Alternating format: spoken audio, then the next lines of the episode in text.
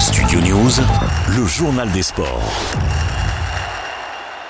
Il avait fallu attendre 19 étapes l'an dernier pour voir la première victoire française sur le Tour de France. Cette fois, c'est chose faite. Dès la deuxième, Victor Lafay s'est imposé hier à Saint-Sébastien, dans le Pays Basque espagnol. Le coureur de la Cofidis s'est payé le luxe de battre Van Aert, Pogacar ou Vingard avec une attaque au panache à 1 km de l'arrivée. Il met ainsi fin à 15 ans de disette sur le Tour de France pour son équipe Cofidis. J'ajoute que le peloton de la 110e édition de la Grande Boucle arrive en France ce lundi.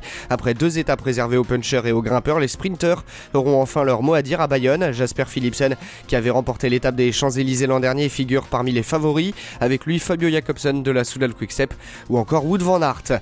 Un an après les victoires du Serbe Novak Djokovic et de l'Ukrainienne Elena Rybakina, Wimbledon revient aujourd'hui pour deux semaines, moins d'un mois après la fin de Roland Garros.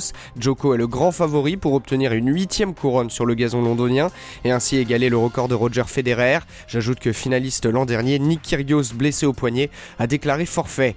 Max Verstappen intraitable. Une nouvelle fois, le double champion du monde a dominé de la tête et des épaules ce week-end de Grand Prix en Autriche. Deux pôles position, deux victoires et le point du meilleur tour. Le néerlandais n'a rien laissé à ses adversaires. Hier, il a devancé le monégasque Charles Leclerc qui a repris les couleurs au volant de sa Ferrari. Sergio Perez complète lui le podium et maintient sa deuxième place au classement. La route s'arrête dès les quarts de finale de l'Euro pour les Bleus. L'équipe de France Espoir s'est inclinée hier soir contre l'Ukraine 3-1 alors qu'il menait au score. Les joueurs de Silva Ripoll ont été renversés par les jeunes Et n'ont pas réussi à trouver la faille pour revenir dans le match. En demi-finale, l'Ukraine défiera l'Espagne, tandis que Israël sera opposé à l'Angleterre. Enfin, Patrick Vieira est le nouvel entraîneur de Strasbourg après un passage à Nice puis Crystal Palace en Angleterre. Le champion du monde 98 retrouve un banc en Ligue 1, débarqué du club londonien à la mi-mars après un début d'année civile sans aucune victoire. L'ancien gunner prend la succession de Frédéric Antonetti, limogé mardi, suite au rachat du club par un consortium américain propriétaire notamment des Blues de Chelsea.